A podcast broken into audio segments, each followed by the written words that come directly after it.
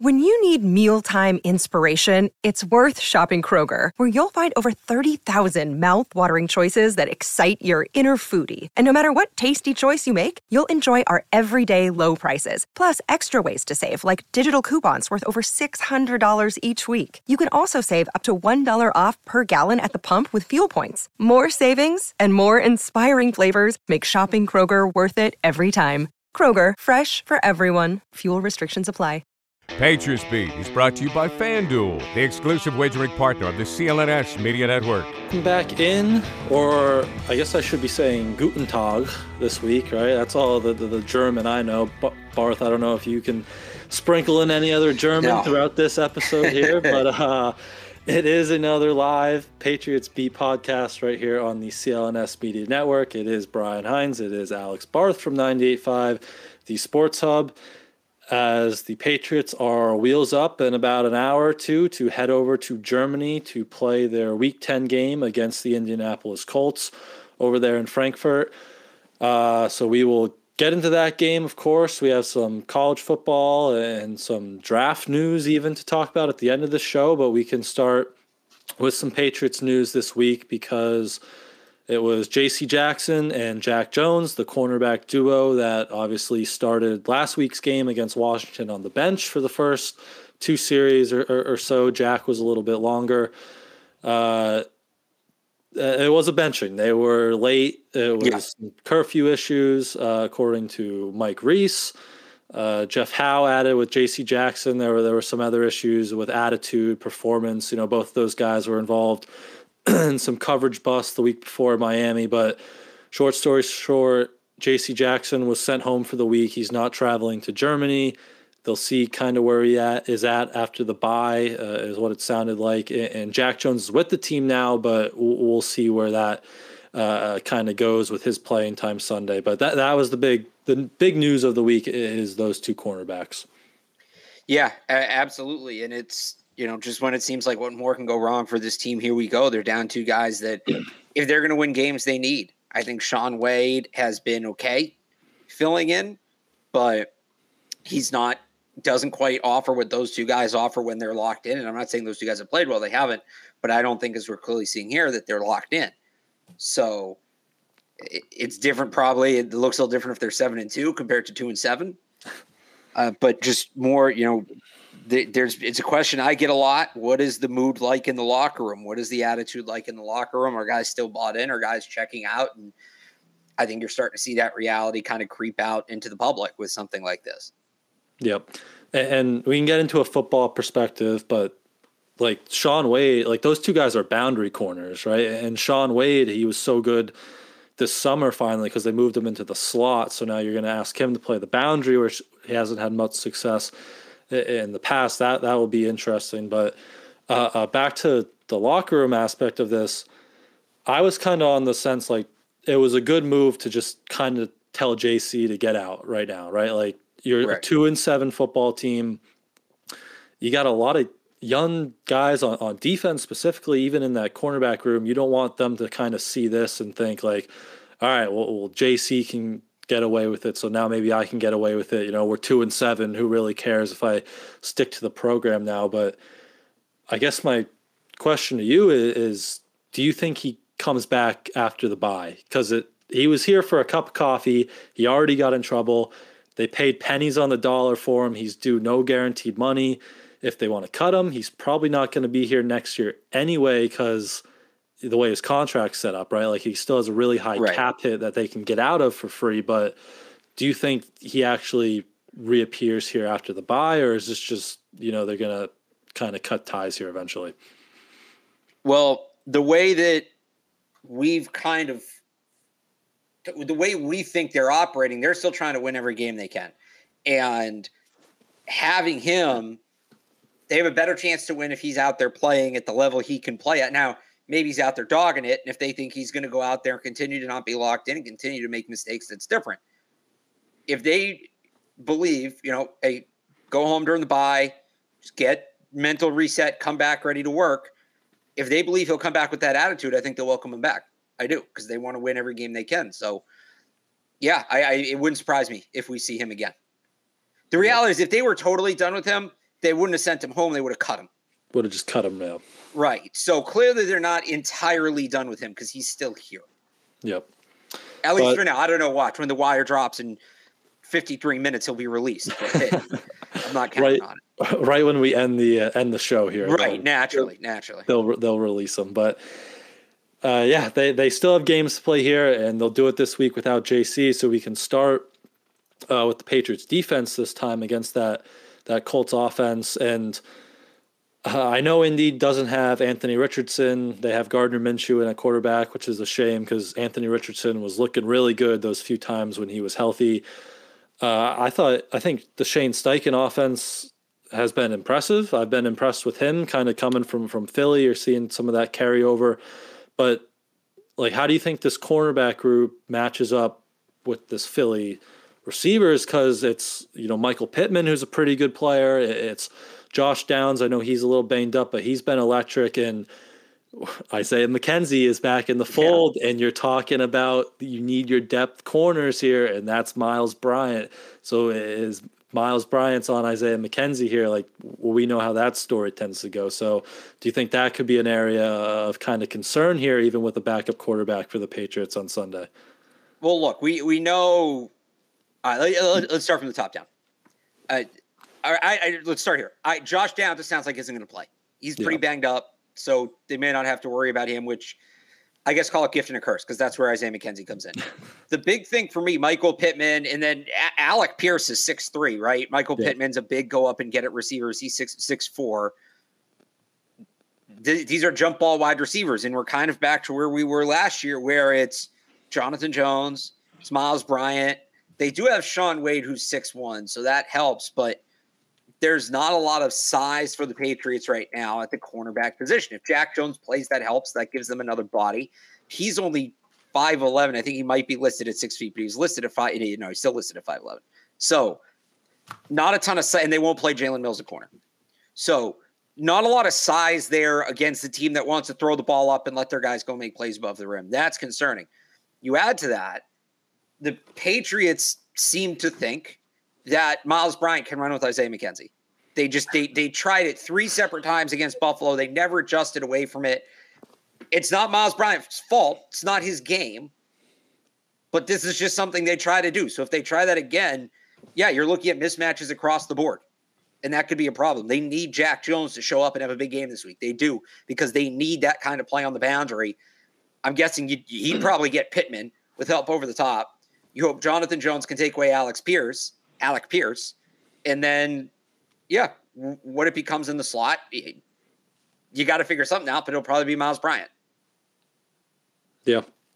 Yeah, it's definitely something worth watching there because we know the history. And, I mean, it, it, again, it's not Anthony Richardson, but, like, Gardner Minshew isn't a slouch, right? Like, he's been in this league a while now. He's had some success. I know he's, like, tied with Mac for most turnover-worthy plays this year, but – the offense is still in Indianapolis. Like it's, it's still, you know, moving the football. They're having some success. Like Minshew's still capable of doing that, even making plays with his legs. Like that was one thing when I was watching them, like you talk about Sam Howell last week, running around back there, extending plays and, you know, hitting all those long completions when the pass rush can't get home or, or can't bring them down.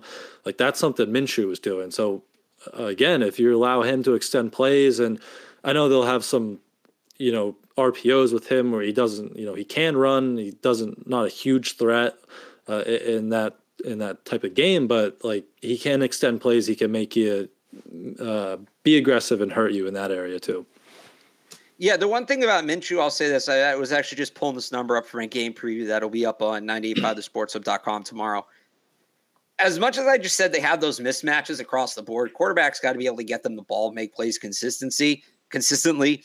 I like Gardner Minshew. I do. I, I think he belongs in the league. I think he's probably somewhere between the thirtieth and fortieth best quarterback in the N F L, or call it twenty-five thirty-five. Low end starter, high, high end backup. If that's the guy. Now, look, for the Colts, it's a season long thing because Richardson's out for the year. But as a backup, as a guy that you need to plug in for three to four games and hope he wins you one or two, I think he's very capable of doing that. This isn't a guy yep. that's. This isn't one of these like second year wash up quarterbacks, just some guy out of the Big Ten who managed to hang around because he has a high football I Q and, you know, he's not really going to make plays in a game. No, he, he can handle himself. Gardner Minshew can handle himself. That being said, I don't know that he can actively go out there and win you games. I'm going to give you some numbers here, Brian. Actually, see if you can guess this. Gardner Minshew's thrown for over three hundred yards eight times in his career. I don't have his number of sh- starts. I, I should. Uh, one of them was as a backup. So I guess I'll give you uh, – no, I'll give you a number of starts. Uh, Gardner Minshew's made twenty-nine starts in the N F L. He's thrown for over three hundred yards eight times. How many of those games do you think he's won? Three. Zero. None. Okay. Gardner Minshew's never won. They're trying to make show interactive a little bit. Gardner Minshew's never won throwing over three hundred yards in a game. Drop that number down to two hundred fifty. So two hundred fifty passing yards, that's not that massive of a number. It gets done. He's three and eleven. Okay. He can win games. Like, his teams can win games with him in there, but he's not a guy that you're going to be like, all right, we need you to throw for like two hundred seventy and three touchdowns. Go win us the game.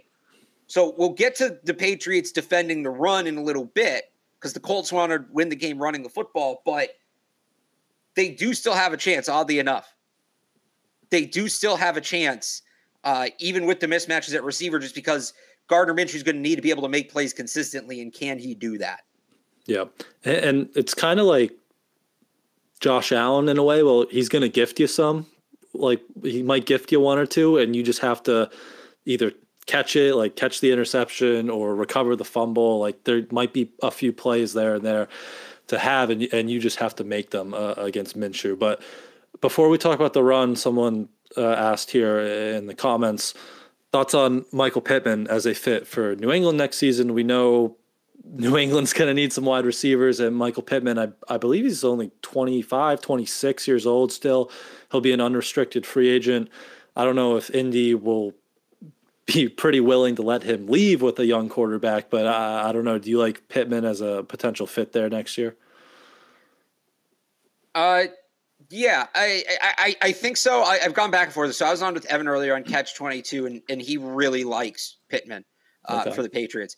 I just think they've struggled with those big body jump ball receivers in the past. Now, maybe it's a new offense, new offensive system, new offensive coaching staff, all of it. In that sense, I like him as a player. I just, for this, the way this team operates on offense, I've seen them bring that player in too many times, and, and that guy comes in and struggles. So maybe, I guess my, like, that's such a me fence sitting answer. If it's still this current coaching staff, no. If you're going to overhaul the coaching staff and you just want a, because I think other other offenses, there is a role for that guy too. If you want to upgrade over Devontae Parker, yeah, he's a guy I, I would absolutely consider. Yeah, like that. That's what I was going to say. I think he's a better, like, intermediate short route runner than like a Parker, N'Keal Harry, like some of those guys they've tried in, in that role. But that's also a good point. Like, as much as we're excited about the draft and trying to get all these targets or maybe even free agent targets like Pittman, like the first domino that has to fall is you have to know what scheme and what system you're putting these guys in, whether it's still Bill and Bill or it's Bill and someone else or it's Mayo and O'Brien. Like, that's going to be the first system, uh, first domino that has to fall. So that, that'll be uh, interesting. I, I do like Pittman, but uh, yeah, I could see it going either way. And I'd also kind of be surprised if Indy let him out of that building, but, you know, money talks. And, yeah. Ultimately, and I don't think he leaves Indy either way. I'm with you on that. Yeah. But, Uh, back to the Sunday game. You mentioned it. Indy wants to run the ball at you. We all seen what Jonathan Taylor firsthand can do when he went, you know, Mac's rookie year in that twenty-one game when, you know, he went over one hundred fifty yards, I believe. He had that big sixty-something yard touchdown to ice the game. So he he's one of the best backs in football, I would say. It seems like he's getting more healthy too as as the season goes on. He started the year on P U P, and behind him, Zach Moss is having a career year too. So that's kind of uh, Dietrich Wise called it a two-headed monster back there in that Indy backfield. And you mentioned the Minshew stats, right? Like three hundred yards, he doesn't win. Like, they want to run the ball, they want to, you know, not take the ball out of Minshew's hand, but if they can win the game on the ground, that's how they're going to kind of do it. So it's going to come down to Christian Barmore, who's been awesome the last month, Devon Godchaux, who I know you loved his game last week, and you know, Juwan Bentley, the, these big run run stoppers for New England to slow that that Russian attack down. Yeah, I think especially, I mean, you've got to win at the point of attack. Uh, Taylor's actually averaging more yards after contact this year than he is before per carry. I think it's like two point three after contact, one point eight before contact when he's handed the football. So you got to get to him early. And you mentioned Bentley there. Like, that's a that's a good point in some of those second-level players. But I, I think really Godchaux and Barmore are two massive players for the Patriots in this game. And they were, like you said, like I, I thought they were the two best players on the field for the Patriots last week defensively. I thought they were the only two good players on the field for the Patriots last week defensively. So you need them to come back again. The thing that helps here, Quentin Nelson has not been – like, he's been fine, but he hasn't been good. He's been like, – he's not himself right now. He's Career- not like – the Quentin Nelson from two years ago or whenever he was like an all-pro and right. mashing people's heads in. Like, look, he'll still make the Pro Bowl because people blow, vote blindly, but he doesn't look like a Pro Bowl player. He does. His P F F pat, uh, run block, especially against the run, his run blocking grade's like fifty-six point three. It's the worst of his career by a wide margin. Uh, he hasn't been good, plain and simple. He hasn't been good this year. So, and, and that's carried over to the entirety of the Colts' interior offensive line. That's a potential mismatch in favor of the Patriots. Barmore and Godchaux versus that group, and it's somewhere the Patriots need to, need to, need to win. Yep. And, and I mean, Barmore, we talked about it Monday after last week's game, but he he's just been maybe their best player the last four or five weeks there. He, he's been a force, so another big game from him. Godchaux would be big in that area, and like, pass rush, we we keep saying it, like, it's been brutal without Matthew Judon, but they got to get home and again, like, contain Minshew and, and bring him down because you don't want him extending plays. He he can burn you there like Sam Howell did last week. But uh, any other last last notes, thoughts, anything else you got on, on the Patriots defense there or that Indy offense? Uh, no, I think that's pretty much it on that side of the ball. All right. So we can hear from our friends at FanDuel very quickly, and then we can get over to the Patriots offense. Score early this N F L season with FanDuel, America's number one sportsbook. Right now, new customers get one hundred fifty dollars in bonus bets with any winning five dollar money bet. That's one hundred fifty dollars if your team wins. If you've been thinking about joining FanDuel, there's no better time to get in on the action, N F L. The app is so easy to use. There's a wide range of betting options, including you got spreads, you got your player props, you got over-unders, and more. So visit FanDuel.com slash Boston and kick off the N F L season. FanDuel, official partner of the N F L. twenty-one plus and present in Massachusetts. Hope is here. First online, real money wager only. five dollar pregame moneyline wager required. First online, real money wager only. ten dollar first deposit required. Bonus issued as non-withdrawable bonus bets that expire seven days after receipt. See terms at sportsbook dot fanduel dot com. Gambling helpline M A dot org or call eight hundred, three two seven, five oh five oh for twenty-four seven support. Play it smart from the start. Game Sense M A dot com or call one eight hundred G A M one two three four. All right, we do have a little news here. Yep. Good thing we so- just went to the offense. Yeah.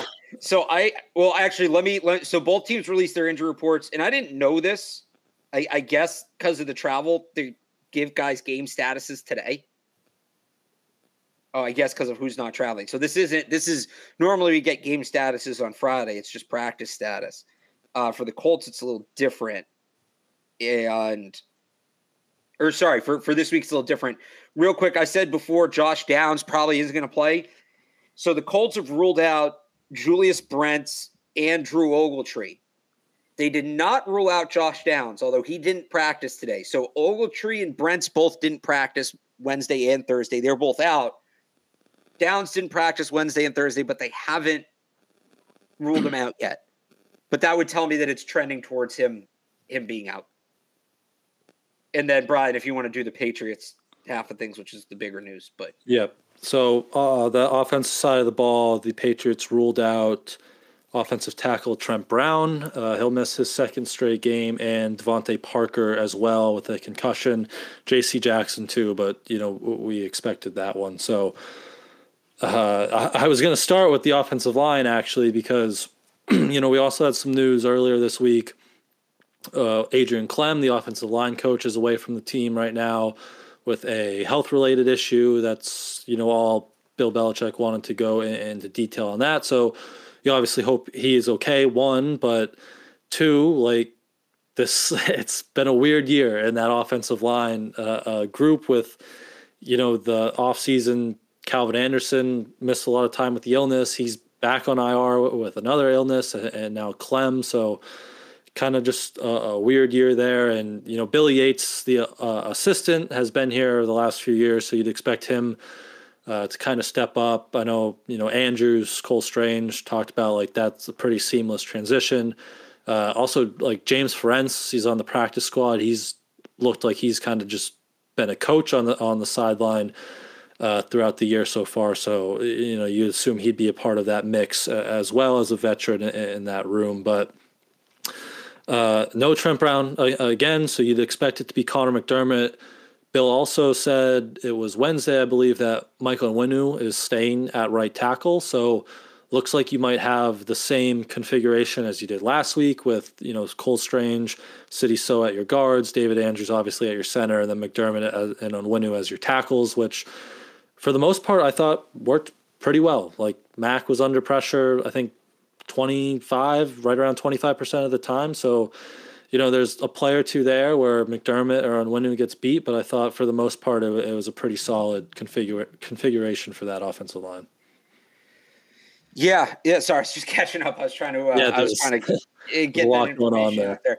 Well, I, I said last week I, I was surprised how well the offensive line played without Trent Brown last week, and that's that's not to say they were perfect. They were not, but I thought in a game without your best offensive lineman, uh, they did better than would be expected, especially given who their competition was. One of the best fronts, uh, one of the best defensive fronts in football. So. Colts, they'll have to deal with DeForest Buckner. That's a big one. Cole Strange got benched last year against the Colts. Uh, yep, Cole Strange got benched last year against the Colts, and DeForest Buckner was a big part of that, so we'll have to see how they handle him. But I'd feel a lot worse if not for last week's performance. I think last week's performance gives you a reason to be optimistic, but they did have Adrian Klemm for that game, so we'll see how they adjust. Yep. That would be something worth monitoring. But uh, I'm blanking on the other Colts defensive tackle who's suspended. Um, oh, Suspended. Uh, didn't they? Uh, Grover, Grover. Uh, oh, uh, Grover Stewart. Yeah, yeah, yeah. Oh, yeah. Didn't he like cheap shot? Who did he cheap shot? He cheap shotted somebody. I thought it was P E Ds. Maybe. What am I thinking of? I don't know, but they are missing Grover Stewart. So one. Who's the guy that guy. punched? Oh, or is that in the college game where the defensive tackle punched the offensive lineman in the nuts? Oh yeah. Uh, Yeah, that was college, I believe. If somebody took a shot at Justin Herbert. No, you're right, though. Grover Stewart, P E Ds. Okay. Yeah. All right. So it's Grover Stewart they're missing. So they're down one uh, defensive tackle there to make life a little easier. But, yeah, Cole Strange is, is the big one there because, uh, you know, I thought he played well last week, but he still had trouble with Jonathan Allen and those big Commanders defensive tackles, like handling power. And that's the thing we've talked about all along with Cole Strange as a smaller guard there. How can he handle power? So uh, Buckner will, will be a good test there. But I, I mean, with no Stewart and with that offensive line, like I kind of expect them to run the ball a lot this week. And yeah. you start starting to see Ramondre look like Mondre. And I'd be kind of surprised if he doesn't have a, a big role, a lot of touches, Zeke probably too, but like even as a pass catcher, targeting him against some of those linebackers like they did last week. And so I, I, I'd expect a good amount of Mondre in this game. And you're going to have guys, I mean, this is a game, guys are going to be tired, right? Dealing with the jet, jet lag, lag, all yeah. that. You're you're going to be able to bully people in this game. And I, I'm with you one hundred percent. I think this is a big ground and pound game for the Patriots if they can get it. Yep. So what do you want to see from Mac then? If they're going to be running the ball, like just turnover free and yeah, just look like, calm. Just don't look panicked. Set your feet, throw that, that really just the basics, just good fundamental quarterback play. I don't need to see him throw for three hundred yards. I don't need to see him throw for a bunch of touchdowns. They should be able to win this one ugly. Now they should have been able to win last week ugly and they didn't, but I, what, what's the number, Brian? What, what, what's the number for points in this game where you feel good? I think if you get to twenty-four points, and that's not necessarily a small ask for them, but I'm not, they don't have to hang thirty points this week like we thought they might have in games earlier in the season. Yeah. No, yeah. I, I want to right see. I'm, I want to pull up the line on FanDuel and actually see what the. So Patriots. All right, so it's it's forty-three and a half. So call it forty-four points over two. So they and it's a one and a half point spread. So that's. It's like so twenty-three. By two, yeah, so they're looking at like twenty-one. A twenty-three twenty-one game. They have the Colts favored it. Yeah. But so yeah, twenty-four points should win you this game. Yeah. That's not that shouldn't be a massive undertaking, especially if you're able to run the ball. But with this team, kind of a massive, right. massive ask because it's a grind to score seventeen points every week. They need some turnovers, you know, back to the defense. They need a turnover or two to help them get in, in that range. So, I mean, I think you kind of nailed it with Mac. Like, it would be nice just to see him calm and relaxed and, like, settled in the pocket. You know, we all talk about the footwork and, and the fadeaway throws, like, and I don't know if they're just going to all of a sudden vanish. I, I, I highly doubt that. But, yeah, if you could see him calm and just, you know, take what's there. If they're running the ball a lot, they're probably going to work the quick game a lot. And then there might just be, like, those two or three plays downfield where – Uh, you know, the the one going around last week, the one where he missed Gesicki up the seam, like those are the ones, if you can let him develop and, and stay true and confident in the pocket and, and hit those, just like two or three explosives might be enough to kind of win you this game. So that's kind of where I'm at with Mac this week. Uh, again, like the last eight, nine games, there's it's the player valuation and it's Mac's addition to kind of stay around here next year on the, on that last year of his rookie contract. And, you know, if you could have a good game going into the bye, that, that might be might be big for his confidence to help during that last stretch. Yeah, yeah, I'm with you one hundred percent. Just just something because he's still playing for he's playing for his job in, in in two different ways. One, this is an audition. Basically, can he show the coaches enough that you know, hey, we should keep you know, all right, he figured out in the second half. We can build on that. We'll give him a shot. We'll bring him into camp as the starter next year. But there's also that element of, can he keep them out of position of drafting his replacement? We'll get into the college quarterbacks in a little bit. And by the way, there is some college, the games this weekend, but there's some college quarterback news news uh, today. I'll explain that in a minute, but he's got to keep them out of range to draft his replacement. And that means winning games, and winning games means playing a clean game, especially when he doesn't have the kind of defense he's had the last couple of years to bail him out. What about his job for the rest of the year? Because I, I still don't think they're going to go away from him. But if this game blows up, I mean, the bye would kind of be the time if you're going to make a quarterback change, right? Like, do you think there's any part of that that could unfold? Again, like, they've told us what they kind of think of those other two quarterbacks on the roster. But again, if there was a time to make a change there this year, it, it would probably be after the uh, during the bye, especially if Mac maybe has a blow-up game again uh, against the Colts. Sorry, say that again. You cut out. Like, if there was a time to, you know, you mentioned he's playing for his job, his auditioning for next year, but is yeah. there part, maybe an audition for the rest of this year? Because if it's bad and it blows up, like, this is the time to make a change, maybe to Will Grier, or you give Zappy two weeks and see what he looks like as a starter. I know they. You know, they cut Zappy, that they cycled through that third quarterback spot, but like this would be the time to theoretically do so if they were going to do that. Oh, I'm yeah, I just it, it, it doesn't feel like it's going to happen. I think they would have done it at this point if they were going to yeah. do it. Just yeah, probably would have. Yeah, would have done it. But uh, last thing, offensively, who who's Mac throwing to this week? Are we going to see? Are we going to see Booty out there in, in Germany, or is it just going to be twelve plays of Tyquan again and Jalen Reagor? Or, you know, I think, you know, Demario Douglas will say he popped up on the injury report with an ankle injury. He looks, he looked pretty good out there though. I'd be surprised if he doesn't go. So you'd expect him to have another big role, but how, how do you see that room kind of shaping out around Demario? So the, the big question here, because again, there's no Devontae Parker again this week. And that was going to be part of it. When he comes back, how many snaps are waiting for him? He's out. Tyquan Thornton's benching last week.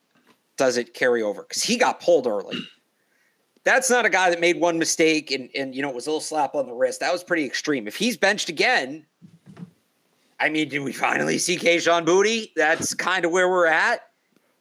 I think it's probably going to look similar, where it's it's Reagor and Douglas are your one and two. Juju rotates in as the third with Gesicki. If Booty's active, maybe he rotates in there and you see Tyquan Thornton as a package player, four or five snaps. That would be my guess. I'd like to see them give Tyquan another shot just because the guy was a second-round pick. You need to figure it out. You're two and seven. What do you have to lose? I'd like to see them throw him out there because he he got open. He did get open twice in that game, and Mac yep. missed him once. And I think if Mac hits him, he catches the touchdown. It's a very different conversation. We could have gotten out of the route quicker, but that's not the point. Yeah, I, I just I that that's what it is to me. Is is Thornton permanently benched? And if he is, there is zero reason to not play Keshawn Booty because you don't have enough wide receivers. If you don't at that point, it doesn't matter what you think of him. You need the bodies on the field. Yeah, no, I, I agree with you. Like, just. We say it every week, like play the young guys, see what you have there because you have nothing to lose. But, I mean, if Keshawn Booty isn't even active this game, which knowing how the last few weeks have gone, he probably won't be. But, like – right, I'm not expecting him to be. Yeah, like that, that that's just going to be crazy because, you know, Juju's not giving you anything at that spot. Obviously, Kendrick Bourne's hurt and – even like the, it's not the same position, or I mean, I guess they played Booty at the X when Parker was out week one, but like Jalen Reagor's not giving you anything. You won't even let Tyquan play, you know, it takes Tyquan three drives until you have to put him on the bench because he makes a mistake or, or something. So I don't know. I, I would just like to see Booty out there and just get the chance to, you know, everyone says he sucks. He sucks. He's a six round pick. He's not playing well in practice. He can't get on the field. Like, that's probably why he's not on the field because he's not playing well in practice. But I'd just like to see him in a real game again, besides his rookie debut in week one against the Eagles. So just to kind of see how that looks. But I, I still don't expect that. Uh, I'd be pleasantly surprised if, if Booty's active. I'll say that. But yeah, play the young guys, see what you have. But um, unless you have anything else offensively, we can talk some special teams quick. Um, In Germany, we have a scoreboard, scoreboard watch potentially with, with some punters hitting the scoreboard last week. And also we could mention it's this grass hybrid field. It's like imported from Holland or something. Right. So um, didn't seem like they had any issues with it last week. But, uh, you know, I, I asked Cam Acord about it and he's like, you know, just something might have to change out cleats or, you know, it might help with the punts, seeing how the ball bounces. So just a few nerdy things to watch in that department in the special teams. And the, the scoreboard. Yeah. Sorry, did you say – you cut out my internet screen. Did you say the scoreboard? I, I said – I mentioned it briefly, but I figured you, you yeah, would like we'll to see, expand we'll see if it. Bryce Behringer can hit the scoreboard. That's pretty much it. So it's pretty enclosed. There's not going to be much wind. I don't know what the sight lines are, right, if guys are picking up the ball or not uh, in that sense, but – yeah, that's pretty much it for me, the scoreboard. And and just can special teams be better? I mean, aside from it being in Germany, no, no too penalties. many bad penalties this week. Too many bad penalties last week. Got to cut down on those, one hundred percent. Yep. All right. Well, unless you got any last thoughts on the game, we can transition to a little college talk, and we can hear from our other friends over at LinkedIn before we get into that discussion. Let me tell you that this show is brought to you by LinkedIn Talent Solutions. These days, every new potential hire can feel like a high-stakes wager for your small business. You want to be one hundred percent certain that you have access to the best qualified candidates available. That's why you have to check out LinkedIn Jobs. LinkedIn Jobs helps you find the right people for your team faster and for free. You can't trade in business. You got to just go out and, and, and sign for agents and find people. And LinkedIn Jobs will help you do that. They'll make it easy as well. Add the purple hashtag hiring frame to your LinkedIn profile to spread the word that you're hiring. Simple tools like screening questions make it easy to focus on candidates with just the right skills and experience so you can quickly prioritize who you'd like to interview and hire. Adding the right team member can make a big difference. You can have that kind of addition as well. That's why small businesses rate LinkedIn Jobs number one in delivering quality hires versus leading competitors. LinkedIn Jobs helps you find the qualified candidates you want to talk to faster. Post your job for free at linkedin.com slash beat. That's linkedin.com slash beat, B E A T, to post your jobs for free. Terms and conditions apply. All right. So college football, big week for a lot of the quarterbacks. But before we kind of dissect into that, there were some college draft news, however you want to call it, uh, the other day, because I believe it was Adam Schefter reported yeah. that underclassmen, college underclassmen who are going to the draft can now participate in uh, these all-star games like the Senior Bowl or the East-West Shrine Bowl, which we typically reserved uh, for seniors only. So I kind of have mixed thoughts on this. Like, yeah. A, we get to see some of these better players in these bowl games. You know, it opens the door for someone like Caleb Williams to play in one of these all-star games, but it also, if you invite Caleb Williams, you might knock off a lower level prospect from a small school who kind of needs a good week at the Senior Bowl or the Shrine Bowl to maybe be on the draft radar. So that was my kind of first thoughts on it. I don't know how you kind of feel, uh, feel on these underclassmen attending these, these all-star games. Yeah, it, exactly the same way. I, I think that it is going to be good to see juniors in these environments, but you know, does a junior from Alabama who wouldn't be invited in the past, does he knock off a guy like Kyle Duggar, uh, who's coming from a D two school, or a guy like Pop Douglas, who didn't have a draftable grade? He, most people did not have him draftable until the Shrine Bowl. And if you go look at uh, mock draft database dot com, which does a great job of tracking these things, you see a spike with Demario Douglas during the Shrine Bowl, and it never really came back down like that. And, and the teams do their own research, but I think there is something to be said for visibility, for the visibility of a player. So in that sense, it, it hurts. Uh, but if there is a silver lining to it, one, I think part of the reason they're doing this is more and more of the top prospects, like the top prospects, I'm talking top twenty draft pick guys, they're opting out of these games altogether. They're saying, if I go, I can only hurt my stock, you know, may, or maybe they go and, and talk to teams. They go to do the interview process, but they don't participate in the practices or the game. We saw Zay Flowers do this last year. Uh, I'm trying to remember, one of the big quarterbacks did it down in Mobile as well. And maybe it's just having more room for those guys. The other thing is, and, and Evan pointed this out today, maybe we get another bowl game added. And I would love to see them add, you have the Senior Bowl, add the Underclassmen Bowl. And just give yeah. them their own game. I think that would be great, or or mix them in or whatever. But, you know, people don't realize that there's the Senior Bowl, the Shrine Bowl are the big ones. The H B C U Legacy Bowl has kind of built up some notoriety the last few years. You've got better players coming out of that. Uh, teams are putting more on that. And then there's uh, what? There's the Hula Bowl. There's the N F L P A Bowl. So maybe you see some of these games, either those games become more high profile and or other games get introduced. So there are ways that everybody gets to be a part of this. But at the end of the day, the Senior Bowl, the Shrine Bowl, those are the two premier games. Those are the games that are going to get the most eyeballs from the fans. And there's only so many spots. So maybe more guys choose not to do it. Maybe they add spots. I don't know. But I, I yeah, goes kind of both ways. Yep. And the bowls, like, they don't have to accept them, right? Like, that was another part of it, right? Like, so that's the other thing. Like, like Jim Nagy could just be like, all right, it's great they're allowed, but this is the Senior Bowl. And I'm only taking because yeah. they decide they're independent entities. They're partners with the N F L, but they're not like N F L-run operations. Yeah. So it's, it's Jim Nagy and it's Eric Galco, who we've had on the show before. And Eric does it.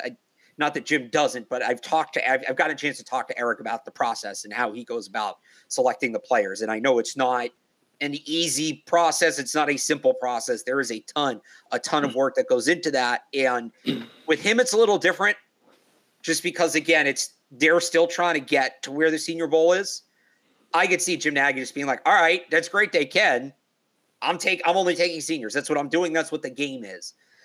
I also wonder if some of this is to incent the N F L incentivizing redshirt sophomores and juniors to come out instead of staying, where there's the N I L money now, there's more incentive for them to stay in school.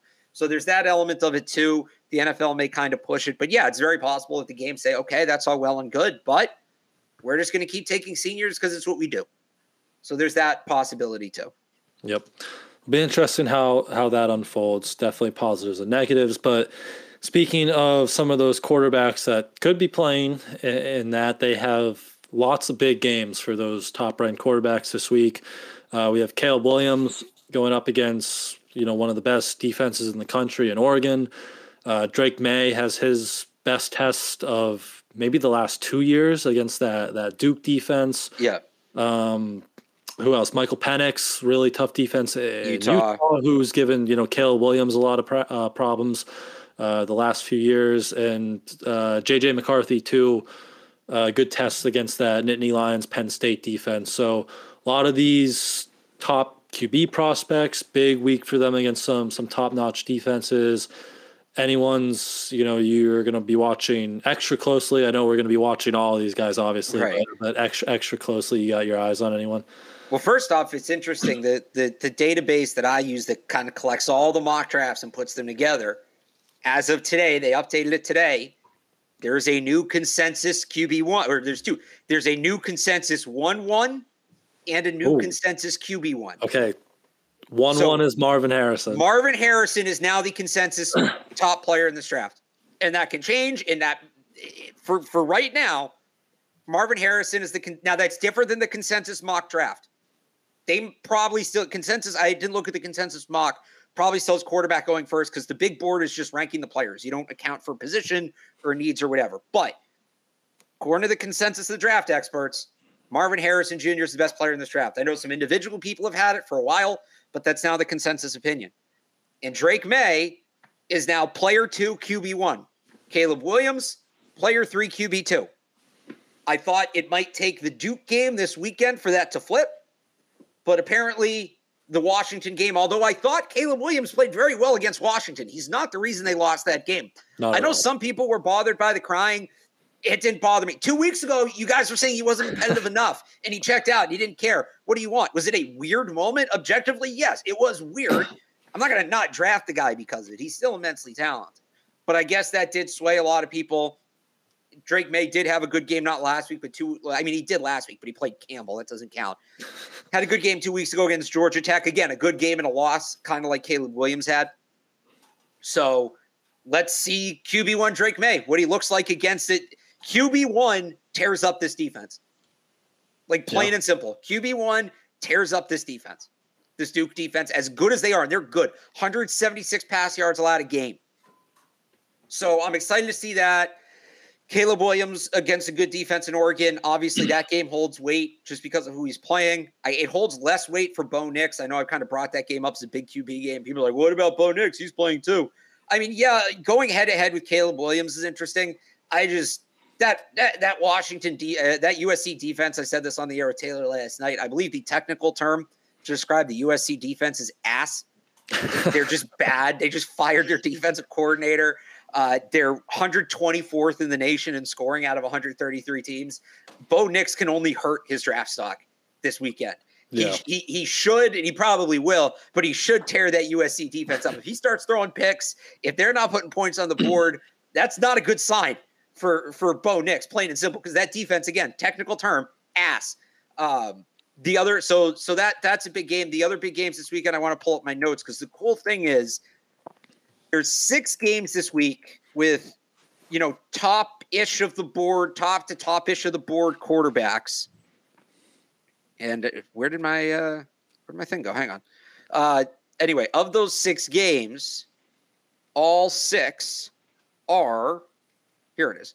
All six, uh, five of them are in different time slots. So we get started at noon. J J McCarthy against Penn State. And, and, and that's another big one. That Penn State defense is really yeah, good. They're good. And more importantly, they're really good. And this is, hang with me for a second, because I know we talk about, oh, this quarterback faces this defense. It's a good defense against the pass. The Penn State defense is really good against the run. And yeah. the reason that's big in this game is J J McCarthy has not been tasked with a lot. He only throws the ball twenty-two times a game. They don't throw the ball a lot. Michigan has two options in this game. They either still run the ball, go strength on strength, try to grind out like a classic Big twelve, a Big ten, twenty to thirteen win like Ohio State did against Penn State a few weeks ago, although that game was in Ohio. Penn State has home field advantage in this one. Or Harbaugh looks at it and says, all right, this guy's a Heisman favorite. I don't know why he is, but this guy's a Heisman favorite. People, you know, for our first round pick, Heisman favorite quarterback. Let's put the ball in his hands in a big game and see what he can do. And that one's, and uh, that's I'd like in, to see in, uh, or at Penn in Happy State, Valley. Too, right? That's in Happy yeah. Valley. So on the road against a really good defense. You're going to need to throw the ball to win. There's all that noise around the program right now. I know there are some people who are saying, let's see what he can do when he doesn't have the signals. And I think that there's some legitimacy to that. Yeah. If J J McCarthy really is the first round pick, you're all telling me he is, he goes out and he plays well in this game and Michigan wins it. Michigan will probably win it either way, but if they win it, because Blake Corum, the vacuum salesman, runs for two hundred yards, right? And J J McCarthy goes like ten for twelve for one hundred twenty yards and two touchdowns. I'm not going to care much about that. I want to see J J yeah. McCarthy go out and win that game. I think that's a big one. So that's at noon. Throw it thirty-five times on the road, win the game. Maybe, right. maybe, maybe a Q B three game. He establishes himself as the Q B three behind exactly. the, the two top dogs there. But uh, yeah, who who else yeah. do you have? So then at two o'clock, you got Shedeur Sanders against what's quickly become a very good Arizona team. They've been one of the best defenses in the country in the last Jed month. Fish. Jed Fish doing a very good job out there. I've said it before. I'll say it again. I, and I'm not alone in this. I don't think Shedeur Sanders is declaring this year. I think he's going to go back for his senior year, but just add a game to the list in the two o'clock window. Maybe you skipped out one if the end of Penn State, Michigan's really close. three thirty, you got Michael Penix at Utah. We kind of already talked about that. Utah's defense, the giant killer, N F L-style defense. We want to see how Penix handles that. Also, just a much more physical defense, and, and he'll face that N F L level of physicality. You also have at three thirty, and this is a guy, I know one of the day two guys a lot of people like. I've been asked about him. I haven't talked about him as much as I wanted to, and that's Jordan Travis of Florida State. And he faces Miami, which is a top thirty defense. And that one may be more about the guys around Travis than Travis, right? Yeah. You've got uh, uh, Keon Coleman, obviously the big name there. But let's see. If Jordan Travis goes out and lights up Miami, I think he solidifies his status as a day two pick. So it's a big game for him. So it's three thirty, eight o'clock, Drake May at Duke. And then you have Caleb at Oregon at ten thirty. So full day of quarterbacks on Saturday. Full, full day of quarterbacks. And I'll, I'll pull this up, because this is a deep name, but this is a guy I've been tracking for a few years now. Jacob Cowling. I don't think he's quite as quick as Pop Douglas. Uh, the comment says Jacob Cowling is the next Pop Douglas. I don't think he's quite that quick. This guy is an excellent slot receiver. Started at, I believe it was, U- it was a U T S A or U T E P. I think it was U- UTEP. U T E P, I think. Yeah, and put up just absurd numbers. Transferred to Arizona a couple years ago, so he's going to have that Jed Fish connection. Just, I mean, a route-running master. He's not the biggest guy, five eleven, one seventy. He's a true slot receiver. But last year, Brian, and what was a it was a bad Arizona offense last year. Like, they were one of the worst. I can actually tell you exactly where they ranked offensively, but they were not a good offensive team last year. He caught eighty-five passes for one thousand yards and seven touchdowns. That was his second one thousand-yard season. He's probably going to have another one this year. That's a guy to know if the Patriots want to go receiver early day three. Yeah. They'll have the intel with, with Jed Fish there, so they'll be interesting. Uh, one more name I wanted to throw at you. Yeah. Um, hold on. I was looking for the game. Stalling, stalling, stalling. Uh, Jaden Daniels, L S U quarterback. How do you think he played against? I know he got hurt. You know, he took that big hit against Dallas Turner. Might not play with that concussion uh, against Florida this week, but what do you think of what he did show you uh, against Bama? And, I mean, I think he's quietly becoming, or not even quietly, just becoming like a real consideration for, like, early second round. Like, like yeah. he's been – I know there's – I'm kind of, like, his frame kind of concerns me. Like, he's two hundred pounds. He's pretty light, but, like, he, he – he's a baller. Like he, he's a good, good quarterback, like extending plays with his legs, making plays in the pocket. Like he, he's been pretty impressive, I thought. Yeah, he can play. We we talked about him last week in that game against Alabama was his chance to put himself in the first round conversation. I don't think he quite did that, but I think he did everything but. I think he's a, a top five quarterback or trending towards being a top five quarterback in this draft. Uh, I, I you didn't see any new weaknesses. Yeah. Sometimes when you play those elite defenses, this is part of the reason I stress these games so much. And we've seen this with a guy like Caleb Williams. He may, there may not be a weakness you see in his game when he plays Arizona State, who's the worst team in the Pac twelve, just off the top of my head, right? Don't mean to pick on Arizona State. But when, when they play those defenses that are outside, ranked outside the top one hundred or like a, a, a bottom fifty defense, certain weaknesses just might not show up. When you play a team like an Alabama or for Drake May, Duke, this weekend, or for Michael Penix, Utah, they can expose those weaknesses a little more, and that's where you build that more complete scouting report. I don't – it's not to say that Jayden Daniels doesn't have any weaknesses. He does, and you saw him against Alabama in particular. He doesn't take care of himself. He needs to slide. He needs to go out of bounds. Not that the hit he, he got taken out on was a cheap hit, but there were other instances where he took hits he didn't need. It feels like once a week he just gets like leveled, like in, yeah. a, bad, in a bad spot. But, but yeah. I don't know that I saw anything from him in that game where I was like, oh, this is new. Okay, yeah. Here's something that I didn't know about him that's maybe more of a concern. I think you pretty much saw the guy you wanted to see. Great athlete, great arm, tested some windows he probably shouldn't have as a passer. Again, he's taking better care of himself physically, just too, too confident, basically, which I, I don't know the last time I said that about a quarterback. He's too confident, but Jayden Daniels might be a little too confident in some of his abilities. I, I still think he's he's the if you're if you want to do the Jalen Hurts thing, right, which is you have your, your quarterback last year of his rookie deal. You're going to let him kind of start the year, draft a guy on day two, develop him. Best case scenario, the guy you already had in place figures it out, pans out, great. Worst case scenario, essentially he, in this case, Mac becomes your de facto bridge guy, and it goes to Jayden Daniels when he's ready. I think that Jayden Daniels is the best option for that. If if they feel they need Marvin Harrison Junior or Joe Alt or Olu Fashanu in round one, and you're telling me they walk away from the draft with, let's call it Joe Alt and Jayden Daniels. It's pretty yeah, good they did pretty well. They did, and I know people will complain they didn't take the first round quarterback, but the other thing about this, so there's the Jalen Hurts thing. I often talk about what the Panthers did. Bat was it what year was Cam Newton drafted? Was it eleven? Was it ten or eleven? Uh, I wanted to say twelve, so I guess eleven. We'll go eleven. Was it twenty twelve? The year he was no, it's twenty eleven. I just looked. Okay. okay, so everybody remembers that the Panthers drafted Cam Newton first overall in um, in twenty eleven. I just forgot there, but what people do uh, forget. Everybody remembers they drafted him first overall. I'm trying to look things up later. This uh, the year before that, they drafted Jimmy Clausen in the second round. Jimmy Clausen, right? And Cam just had this hilarious story about trying to buy the number the was, number two from Jimmy Clausen. I was just gonna say I was listening to that today. I've been hearing so much about Jimmy Clausen all of a sudden today, but